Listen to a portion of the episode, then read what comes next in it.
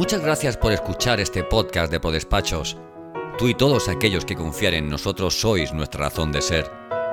En nuestro portal jurídico tenemos las mejores firmas profesionales y por ello queremos compartir contigo sus opiniones y comentarios sobre novedades legales y otras cuestiones de tu interés. De esa forma, estarás al día con las y los mejores profesionales.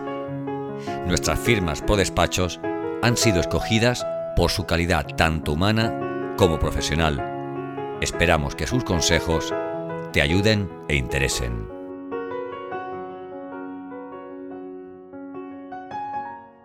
Eh, ¿Cómo nace Tomarial? Tomarial nace en el año 2007 como resultado de que eh, los dos socios fundadores, Tomás Vázquez de Pinete y Antonio Ballester Sánchez, pues eh, deciden iniciar un proyecto de, de, digamos, mm, innovador en el sentido de a, utilizar toda su experiencia que, profesional que habían aglutinado por su paso por los grandes despachos y de alguna manera pues crear un despacho más eh, pequeño, más eh, tipo boutique especializada en fiscal mercantil, en el 2007. Sí, soy, soy Tomás Vázquez. Simplemente decirte que la idea era ofrecer servicios de calidad comparable a los grandes despachos, pero a precios más competitivos, porque entendemos que es el tipo de clientes que hay en, en la comunidad valenciana, que es nuestra zona inicial de actuación. Y con una involucración personal y directa del socio. Vale, ¿Y qué tres hitos destacaríais de, dentro del, de la trayectoria de, de, Tomarial? ¿Qué momentos claves consideráis que, que, destacaríais? Bueno, desde el momento del nacimiento, en el 2007, pues yo destacaría pues, un, un hito para mí importante fue la ampliación de las instalaciones y de, del de espacio que ocupábamos, que nos supuso una mejora y una mayor capacidad de crecer, de contratar equipo y obviamente pues de estar en unos, en unos eh, espacios mucho más eh, cómodos para todo el equipo y también para nuestros clientes, ¿no? Ese sería un hito. Quizá otro hito pues también alguna incorporación de algún cliente relevante que depositó su confianza en Tomarial, quizá con el motivo del décimo aniversario en el, en el 2017 que también hicimos un, aprovechamos el décimo aniversario para hacer una, digamos, un, evento un poco de, de, reconocimiento. También quizá un hito fue el premio que nos otorgó en su día la revista Economía 3, eh, que también nos dio bastante visibilidad y bastante relevancia y notoriedad y reputación. Y no, no cabe duda, bueno, soy Carlos del Romero, socio de honor, no cabe duda también que otro hito importante fue eh, la integración, la integración de mi despacho, del despacho de Tomarial, sí, sí. porque en, en, mi despacho, aunque nuestra especialidad también era eh, fiscal, eh, nosotros gestionábamos temas laborales, que era una parte de actividad que Tomarial nos desarrollaba, y esto permitió crear unas sinergias importantes, no solo diversificando el asesoramiento en esta, en esta otra línea, sino también pues, eh, aprovechando las, la integración de las dos carteras, los clientes y trasladando servicios de unos y otros. Esto fue... 2000... Fue, realmente la integración 12. fue, 12. fue pausada, empezó a finales de 2012 y se dio un salto ya más definitivo dos años después, eh, lo cual nos permitía más hacerlo poco a poco y yo creo que fue, fue dio sus frutos. Pues es, es curioso porque yo, si tengo que destacar tres hitos, destacaría el primero, la integración del despacho Carlos del Romero, porque supuso un salto cuantitativo y cualitativo. El segundo, la incorporación de Miguel Ángel Molina como socio de esta casa. No, no, y lo digo por lo siguiente. Miguel Ángel es el primer socio de generación interna, por así decirlo. Y eso es el primer socio no fundador. Que, que, desde el punto de vista estructural es, es, un, es un éxito. Sí, es, es, es un hito. contento. y siendo joven. No había ni caído en ese, en ese hito. No, no, yo coincido, coincido con Tomás. Sí, sí, sí. Y luego el tercer hito yo creo que puede ser la incorporación de estos dos nuevos despachos que se han hecho 2019. en 2019 que se han hecho de forma muy sucesiva y muy rápida. Estos son hitos, digamos, internos, ¿no? Es decir, Carlos del Romero, Miguel Ángel Molina y Contiajas. Y luego también podemos decir éxitos o hitos externos. Pues hitos externos cuando, pues a partir del momento en que ya hemos tenido clientes que son multinacionales, es decir, que, que hemos gestionado no solo cliente nacional, sino también cliente internacional y tenemos multinacionales inglesas, multinacionales danesas, multinacionales alemanas, multinacionales portuguesas. Marroquíes.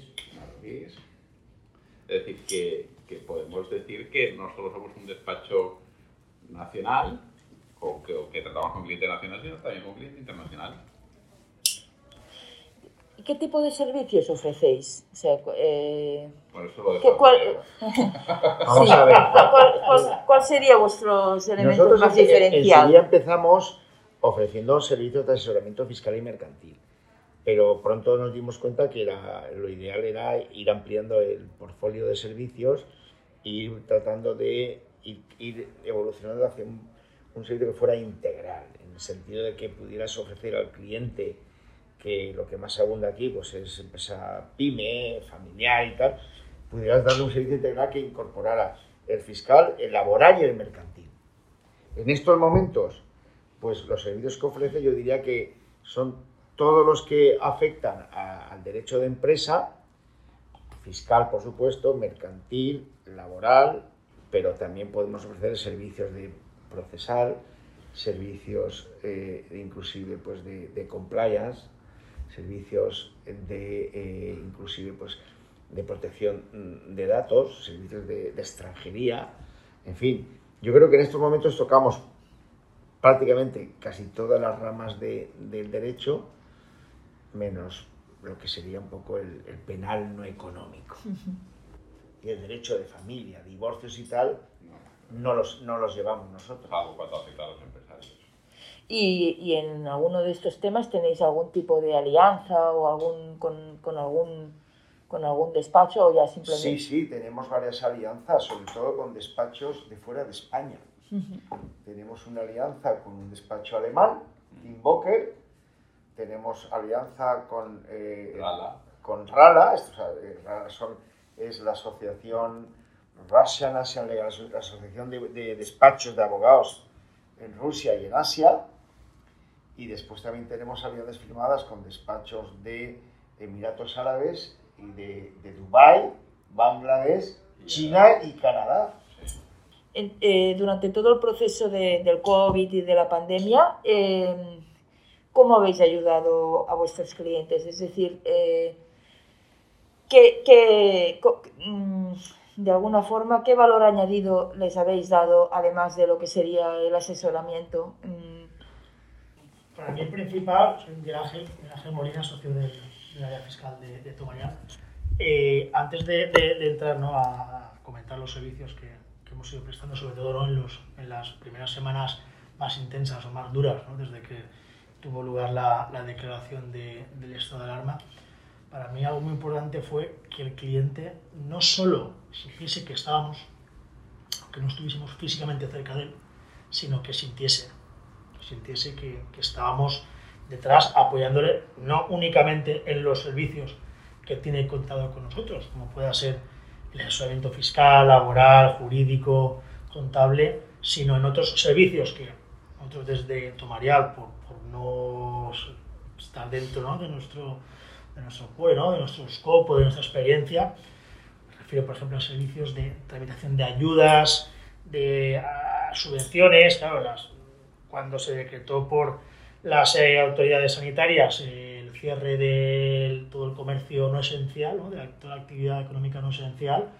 hubieron muchas entidades que pues, tramitaron pues, ayudas, eh, unas directas, eh, otras pues, en- más, en, más en fase de, de- de- tipología de financiación y nosotros les hemos, eh, les hemos apoyado, les hemos ayudado a tramitar esas ayudas aportación de documentación, eh, subsanaciones, no hemos mm, cargado ninguna cuota adicional de nuestros servicios, sino que lo hemos hecho por una eh, voluntad de, meramente de, de estar con nuestros de apoyo eh, y de solidaridad con nuestros clientes, sobre todo aquellos clientes que estaban en sectores o que están en sectores que se han visto especialmente afectados. Pues el sector hostelería, restauración, sector turismo, sectores que, que, que, lo han pasado y que lo están eh, pasando verdaderamente mal y nosotros pues mm, hemos estado cerca de ellos en ese en poder ¿no? prestarles ese yo, yo, creo que tendemos, tenemos tendencia a olvidar un poco el pasado, pero los meses de marzo, abril, mayo, junio del año pasado fueron meses brutales en, los que pasamos tuvimos una revolución, es decir, pasar de prestar unos servicios presenciales a unos servicios no presenciales con una avalancha normativa absolutamente descomunal, absolutamente descomunal, y, y, fuimos capaces de hacer ese tránsito sin, yo creo que sin demasiados problemas. Y sobre todo merece la pena destacar el esfuerzo que hizo el, el Departamento Laboral que estuvo trabajando mañana, tarde y noche durante esos primeros meses y haciendo más de 120 ERTES para las, los clientes que nos, nos habían solicitado. Eso, eso, sí que no hicieron nada de teletrabajo. Están aquí metidos mañana, tarde, noche y fines de semana. Y, y, para poder sacar 120 ERTES. Y con una avalancha normativa sí. impresionante. En materia, en materia laboral, eh, efectivamente hubo una, una avalancha de reales decretos, pero es que era al día siguiente, al día siguiente. Eh, pero saltando todo este aspecto técnico, yo creo que lo que realmente pudimos hacer es que nuestros clientes no se sintiesen solos.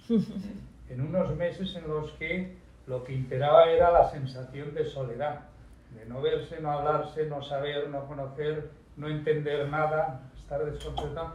Yo creo que el valor añadido de, de fue estar, que el cliente supiese que estábamos ahí siempre. Yo es, esa fue la mayor aportación. Yo es que he tenido un poco la sensación de que, de que incluso en los medios de comunicación se ha olvidado mucho al sector del asesoramiento jurídico. Yo me acuerdo muchas veces incluso, no sé, en Barcelona en la vanguardia que aparecían unas letras, gracias, y todas las profesiones, todas las profesiones que te puedes imaginar del mundo. Y, y, y es como que se obvia, o sea, se, se eh, en ningún momento se hace mención, pero estaban todas las profesiones y no se hace men mención para nada al sector. Eh, eh, ¿Vosotros creéis que o, o, os, os, habéis sentido bien tratados, digamos, por... por eh, no, no, no, no, por no, no se ha reconocido, no se ha reconocido el papel del mundo de la asesoría, el esfuerzo que ha hecho durante estos meses. No se ha reconocido, pero bueno, tampoco es una cosa que estamos acostumbrados, estamos en un poco en la, en la, retaguardia y al final son las empresas las que tienen que dar la cara y las que reciben también muchas de los palos, nosotros estamos un poco detrás de ellos, pero al final, pues eso, las que se han ido al, al garete, si es que alguna ha ido al garete, ha sido la empresa, aunque tenga un asesor que ha estado dedicando horas y tratando de ayudar y evitar esa caída, ¿no? Entonces también os quería preguntar un poco sobre cómo os organizáis, cuáles son los pilares, digamos, de gestión, de organización eh, de vuestra firma, de Tomarial. ¿En bueno, pues los pilares de, de, organización es, primero, está la junta de socios, donde estamos los cuatro que ves aquí, más el socio que falta por venir, que es el, de, socio del área laboral, a nivel de, digamos, lógicamente, de corporativo. ¿no? Luego tenemos un consejo de administración, donde están todos los socios y, y, yo tengo las funciones de consejero delegado. Y luego ya a nivel operativo, pues tenemos, cada área tiene su socio director responsable, el área fiscal, el área eh, legal mercantil, el área laboral, y yo eh, actúo como socio director. Luego tenemos una serie de, digamos, de directores o los profesionales, digamos, con más experiencia debajo de los socios, y después debajo de los directores, digamos, tenemos pues, gerentes, eh, colaboradores y ayudantes. Es un poco pues una, una carrera profesional, ¿no? Pues eso, una carrera, digamos, donde la gente mmm, normalmente pues mmm, a través de, la, de, sus evaluaciones anuales pues cada año va subiendo un peldaño o dos. ¿eh? Sea, creciendo, normalmente aquí pues eh, aplicamos la, la teoría del, del, del up or out. ¿eh? O sea, up ahora, como, la, como las grandes firmas. Sí, que está... Eh, bueno. Y, y, luego te olvidas una cosa muy importante, mucho PTS. No. a Gloria qué es el PTS. no, y luego lo que sí que tenemos es una filosofía, porque claro, aquí tenemos que tratar de imbuir a, a, a, todo el equipo pues que tengan claramente definidas sus, priori, sus priorizaciones o sus prioridades, ¿no? Y ahí sí que les transmitimos siempre pues que los valores o lo que tiene que tener siempre en su mente o en su chip a la hora de mm, priorizar y a la hora de, ver, porque tiene siempre muchas cosas que hacer y el tiempo es el que es, ¿no? Pues que siempre tiene, el primero es el cliente, cliente, formación, promoción y liderazgo. No a partes iguales. Siempre el peso, digamos, en el tiempo que tienen que dedicar. Luego te hablaremos de una herramienta que hemos incorporado, un software que se llama Gira, para poder tener en cada eh, periódicamente, pues semanal, quincenal, mensualmente, el conocimiento de las horas que dedican todos los profesionales a los jobs o a los clientes, a los proyectos, ¿no? El cliente, por ejemplo, podría estamos hablando de un 60%, aquí estaríamos hablando de un, de un 20%, cliente, formación, promoción, muy importante. Tratamos de, trabajar y sensibilizar que desarrollen un, un, una, una especial sensibilidad para ver oportunidades de negocio en clientes o en targets, pero desde temprana eh, experiencia aquí, desde que estiban aquí eh, tres años, dos o tres años, ya tratamos un poco, les animamos a que desarrollen este olfato comercial. ¿no? Y luego el, el, liderazgo, pues siempre nos gusta que, que, la gente de aquí no se conforme con venir a trabajar aquí, cumplir su horario y ya está, sino que, que escriban artículos, que den conferencias, que participen en foros, que sean miembros de asociaciones profesionales, que desarrollen cierta función de liderazgo, siempre, lógicamente, respecto a los que vienen detrás. Eso es un poco, luego aparte, pues también tenemos en otro plano unas, eh, digamos, pautas o unas filosofías de actuación y es mm, dedicar en torno a un 10% de nuestra actuación a formación. Es muy importante la formación en Tomarial. La formación, pues, tanto interna como externa, como la autoformación de cada profesional, ¿no? Y como te decía, pues normalmente pues viene, venimos a, a destinar en torno a un 8 o un 10% del presupuesto nuestro va, anualmente va a formación. Tecnología. Aquí hemos invertido mucho, sobre todo en los últimos años, y gracias a esa inversión que hicimos con potentes servidores en la nube, cuando llegó la pandemia y el teletrabajo, pudimos sobrellevarlo de manera, yo diría que satisfactoria y, y, y suficiente, gracias a que habíamos hecho una inversión justamente meses antes, nos gastamos un dineral con un y un, una réplica de un servidor espejo, ¿no? Tanto, en la nube. Tanto en equipos como en formación para este sistema de trabajo en nube y teletrabajo. La verdad es que sí hizo un esfuerzo importante con todo el equipo humano. Afortunadamente todo esto lo hicimos, lo planteamos a finales del 19. Sí, casualmente. Fue una casualidad, pero casi premonitorio, ¿no? Y entre finales del 19 y principios del 20 se estableció el sistema y esto nos permitió que con cierta agilidad, pues casi 40 profesionales hayamos podido estar trabajando desde fuera eh, y, siguiendo dando este, este servicio con teletrabajo. Así es. Y luego hay tres cualidades muy importantes que tratamos de transmitir a todo nuestro equipo porque les hacemos ver que es, parte de, de la cultura tomarial y de la idiosincrasia de este despacho. Una es la disponibilidad y proximidad al cliente, otra es la rapidez de respuesta y atención al cliente y otra es, lógicamente, la excelencia y la solvencia en las respuestas que damos. ¿no? Es decir, que yo creo que en estas tres cualidades, disponibilidad, proximidad con el cliente, aliarse con el cliente, ponerse en su traje, en sus zapatos, estar cerca de él, rapidez de respuesta. Aquí, lógicamente, pues yo, yo me pongo en el papel del cliente. Cuando yo hago una consulta, yo creo que, es, que me contesten enseguida. Si puede ser en 24 horas, mejor que en 48. Nosotros procuramos transmitir a todos nuestros equipos que tengan presente esa cualidad. Y luego, obviamente, excelencia y solvencia en las respuestas. También ahí tenemos un control de calidad, de que cuando alguien tiene que responder o enviar un informe, una carta, algo, pues siempre tiene que pasar por una revisión de un socio para que no se cuelgue ninguna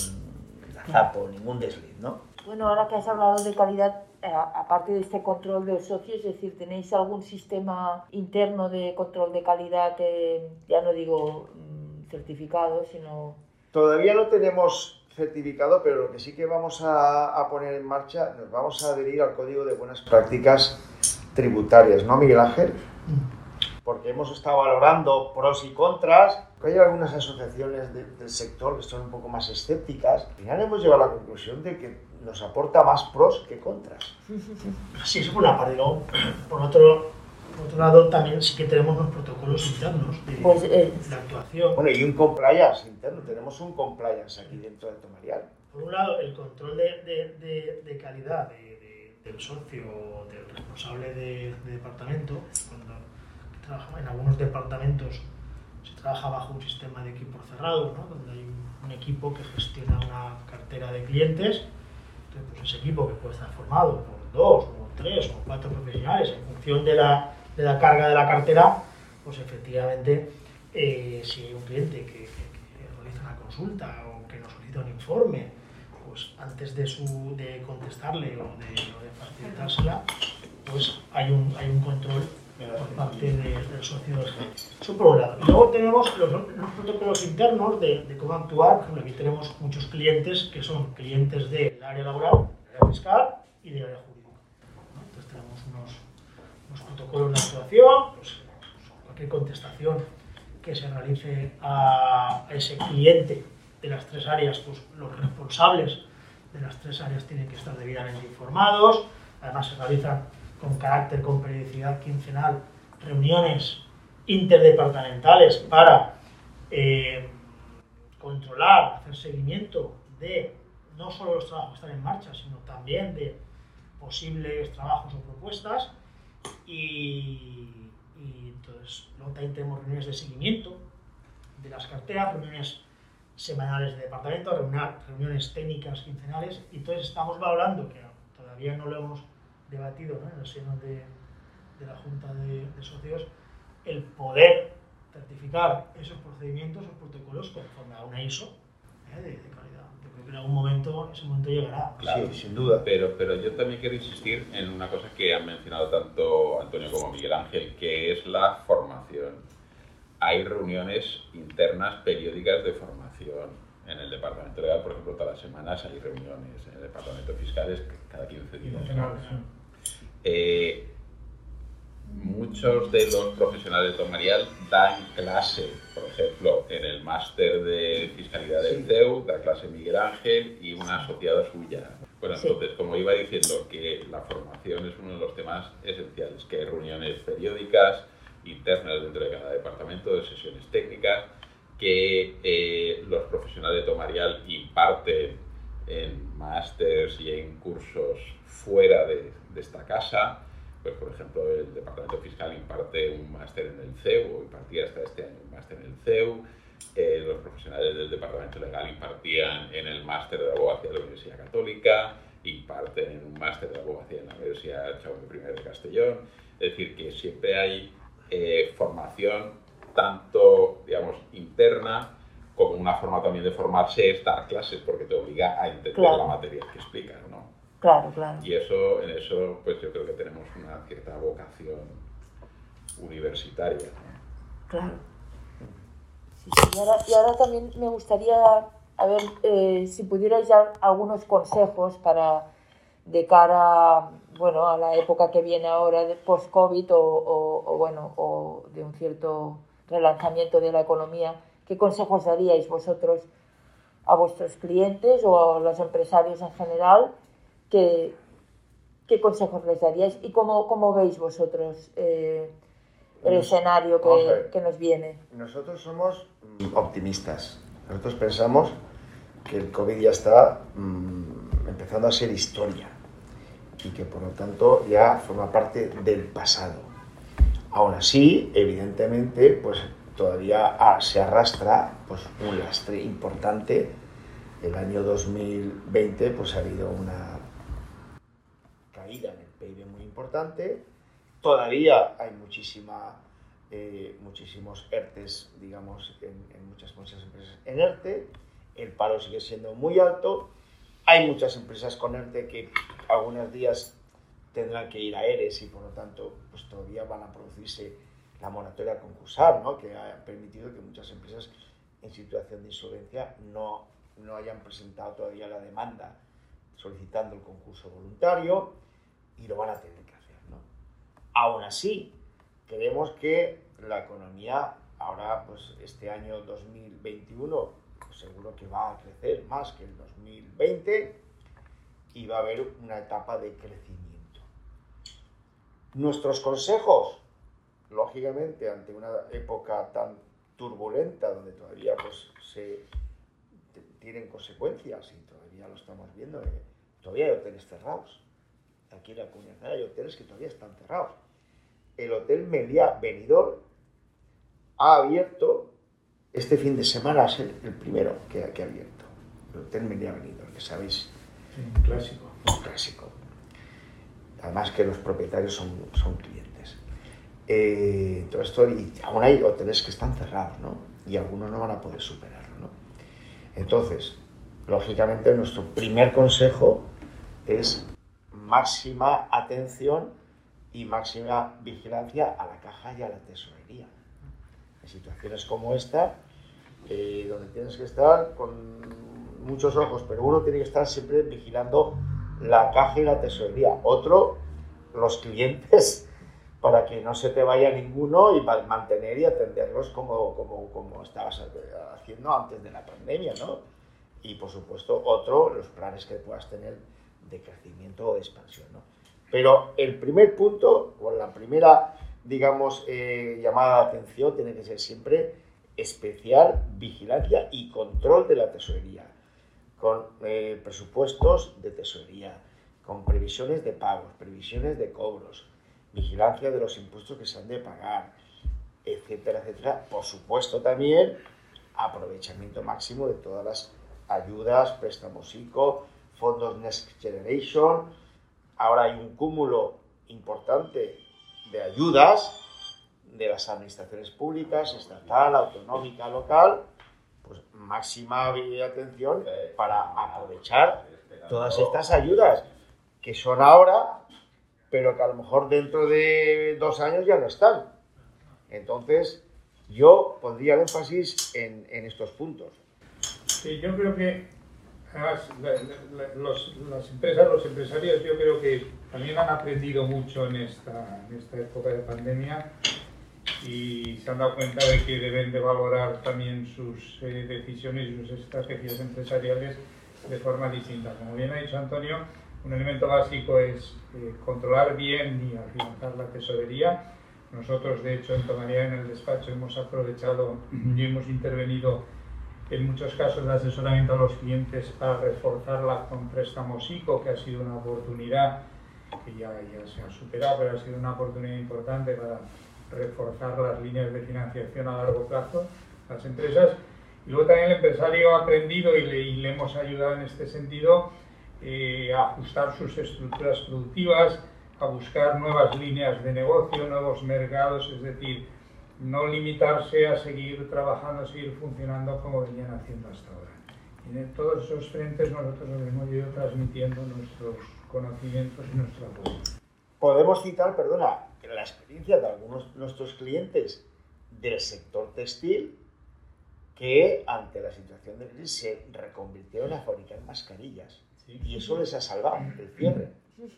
Porque empezaron a recibir pedidos de mascarillas, pedidos de mascarillas, y antes hacían toldos, mantas, tejidos, lonas, sector textil, aquí en la zona de Teniente, Alcoy, hay muchas fábricas. Claro.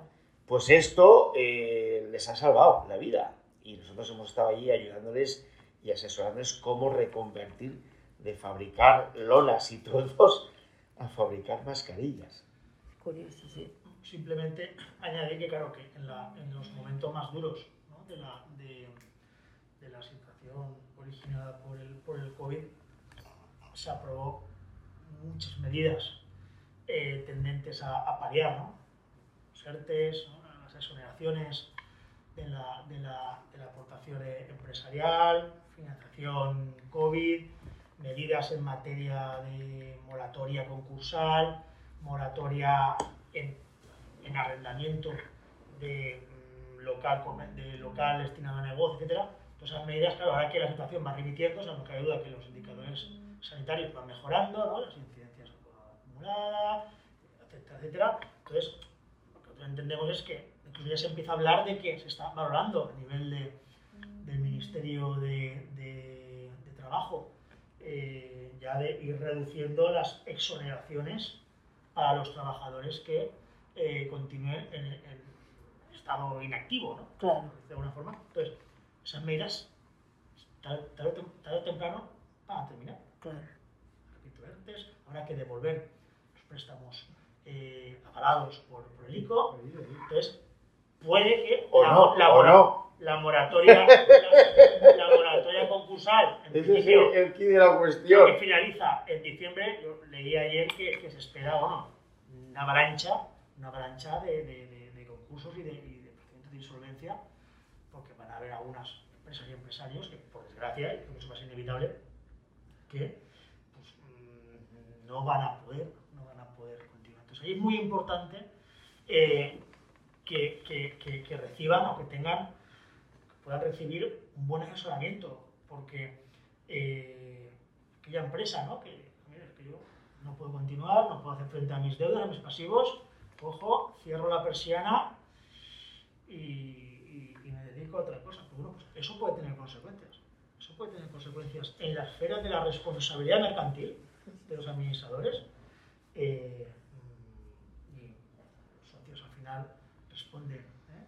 responden hasta, hasta, hasta que hayan aportado en la sociedad de responsabilidad limitada, pero el administrador, que en la mayoría de los casos el la figura del administrador y socio recae en la misma persona, pueden verse sus intereses y pueden ver afectados por no tomar las medidas como pueda ser estar en un concurso o eh, evitar la imposición de una sanción eh, o hacer todo lo que, ¿no? todo lo que está en el alcance de, de, un administrador para adoptar las medidas necesarias que no agraven la situación de insolvencia de la compañía. Entonces es muy importante que eso, en esa situación, pues eh, no duden en, en, en consultar con un, con un, asesor qué medidas puedan adoptar en esa situación.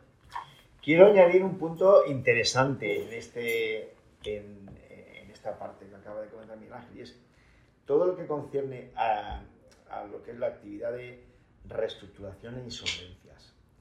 Esto en estos momentos está teniendo un desarrollo importante porque hay muchas empresas que en situación de insolvencia o reestructuran o, o van directos al concurso o que ya muchas de ellas van a entrar en una situación ya muy lamentable. Ahí estamos desarrollando una función importante de asesoramiento preventivo. Es decir, en estos momentos lo que se trata es evitar el concurso. Si se puede evitar mediante una reestructuración previa, mediante un prepack, mediante una venta de una unidad productiva o rama de actividad, antes de llegar, inclusive antes de llegar al concurso. ¿Por qué? Porque muchas veces el concurso se declara tarde y mal.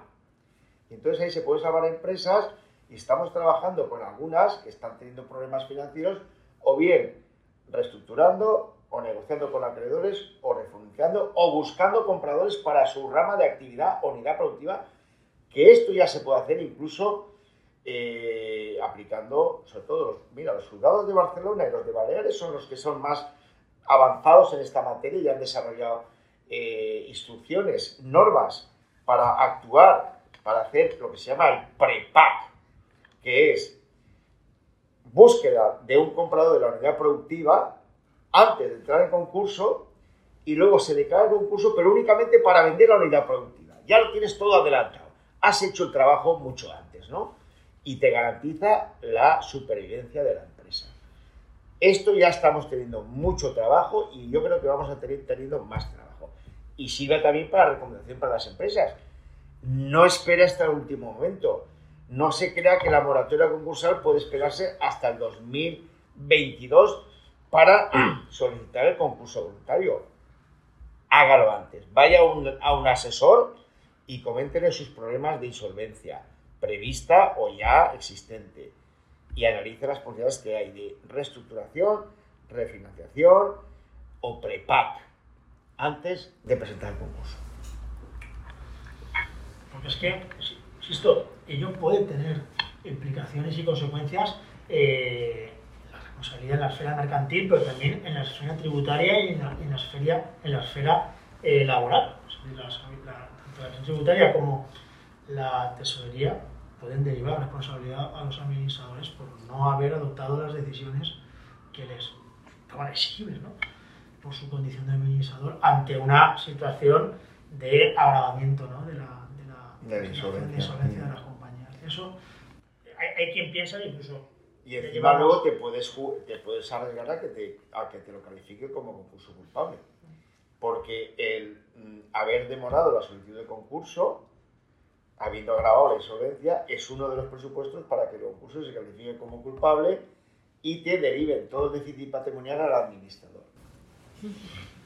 Y ya pues, llevo ya varios días eh, en los medios de prensa que efectivamente va a haber un, meses un incremento de las actuaciones de, de de responsabilidad por parte de los, organismos públicos, sobre todo Administración Tributaria, Tesorería y también entidades locales, para poder cobrar las deudas de los deudores principales, o fallidos, que en este caso serán las sociedades. Entonces, resarcirse de, cobrarlas, recuperarlas de los administradores muchos anuncios de, sobre la segunda oportunidad. ¿no? La segunda oportunidad también, verás que ahí es uno de los... Aquí también hemos hecho, hemos actuado tanto como mediadores concursales, como en administradores concursales de concurso consultivo, como en abogados de empresarios que se han querido acoger la segunda oportunidad mediante una cuesta judicial de pagos, luego concurso consecutivo y luego incluso pues el final que buscan todos, que es el BEPI, el beneficio de exoneración del pasivo insatisfecho. Ese es la, el objetivo final, conseguir un BEPI, la exoneración del pasivo insatisfecho. Ya sabes que ahí está la polémica de que si pueden afectar a los créditos públicos o no. Hacienda, que siempre está ahí. Ya, ya, ya, ya, ya. Bueno, yo, yo para, para terminar me gustaría, a ver, no es una pregunta esencial, pero me gustaría preguntaros cómo veis el sector vosotros de asesoramiento de los despachos? ¿Cómo, en el momento actual, cómo lo veis? Es un sector que está muy atomizado, pero que poco a poco va a ir, digamos, tendiendo a, pues eso, a, a una integración hacia despachos más grandes. El, el, asesor, digamos, tradicional de toda la vida, que tiene un despacho individual, pues yo creo que es una figura que tiende poco a poco a desaparecer. Hoy lo que se, lo que se valora más son organizaciones más grandes, y pueden ser multidisciplinares, donde tengas especialistas de laboral, de fiscal, de mercantil, de, concursal, de procesal, de penal, etcétera, sin tener que ir cambiando de despacho, ¿no? Y yo creo que esto, y, y más en, en, la comunidad valenciana en particular, pues es, un, es una zona donde hay un gran número de, de pequeños despachos, con uno, dos, tres, cuatro, cinco profesionales. Nuestra impresión es que esta, este modelo va a tener que ir evolucionando hacia la integración en firmas, digamos, con más grandes, con más recursos, con más capacidades. Es la tendencia y se está, se está demostrando. La, la, normativa legal cada vez es más compleja.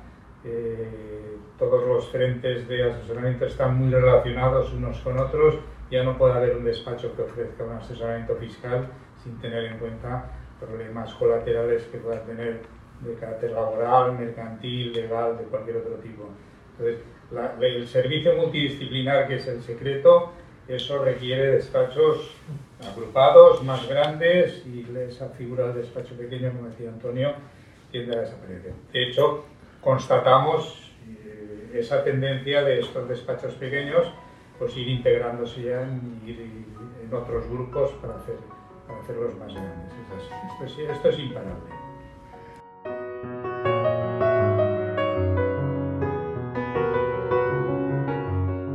Gracias por escuchar este episodio del podcast de ProDespachos. Si te ha gustado este contenido, ¿por qué no nos dejas una reseña en Apple?